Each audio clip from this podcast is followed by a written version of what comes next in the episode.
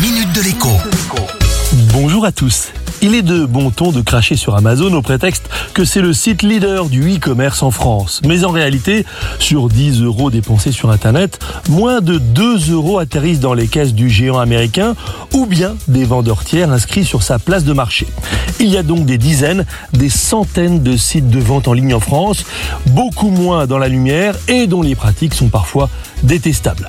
C'est le cas en particulier de Wish, dont l'essentiel des ventes se réalise depuis son application mobile. Le site est américain, mais 90% des produits qui y sont vendus proviennent de Chine. Et là, contrairement à ce qui se passe sur Amazon ou encore Cdiscount, où les règles de droit français et européens sont globalement respectées, eh bien, c'est le Far West le plus total. Sur Wish, les promotions, c'est du bidon. Ce n'est pas moi qui le dis, mais la répression des fraudes et le secrétaire d'État à l'économie numérique. Une procédure judiciaire vient d'ailleurs d'être sur ce point précis.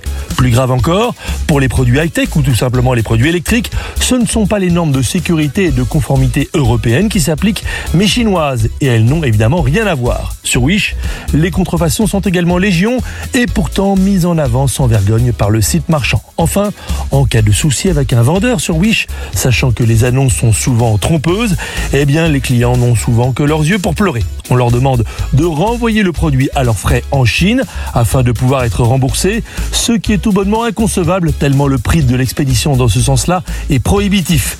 C'est d'ailleurs un des scandales de la vente sur Internet. Des écouteurs Bluetooth envoyés de Chine en France payeront 1 à 2 euros à tout casser de frais de port. En sens inverse, eh bien, le tarif sera multiplié par 10 ou par 20. En tout cas, en résumé, si vous achetez sur Wish, sachez que c'est à vos risques et périls. À demain.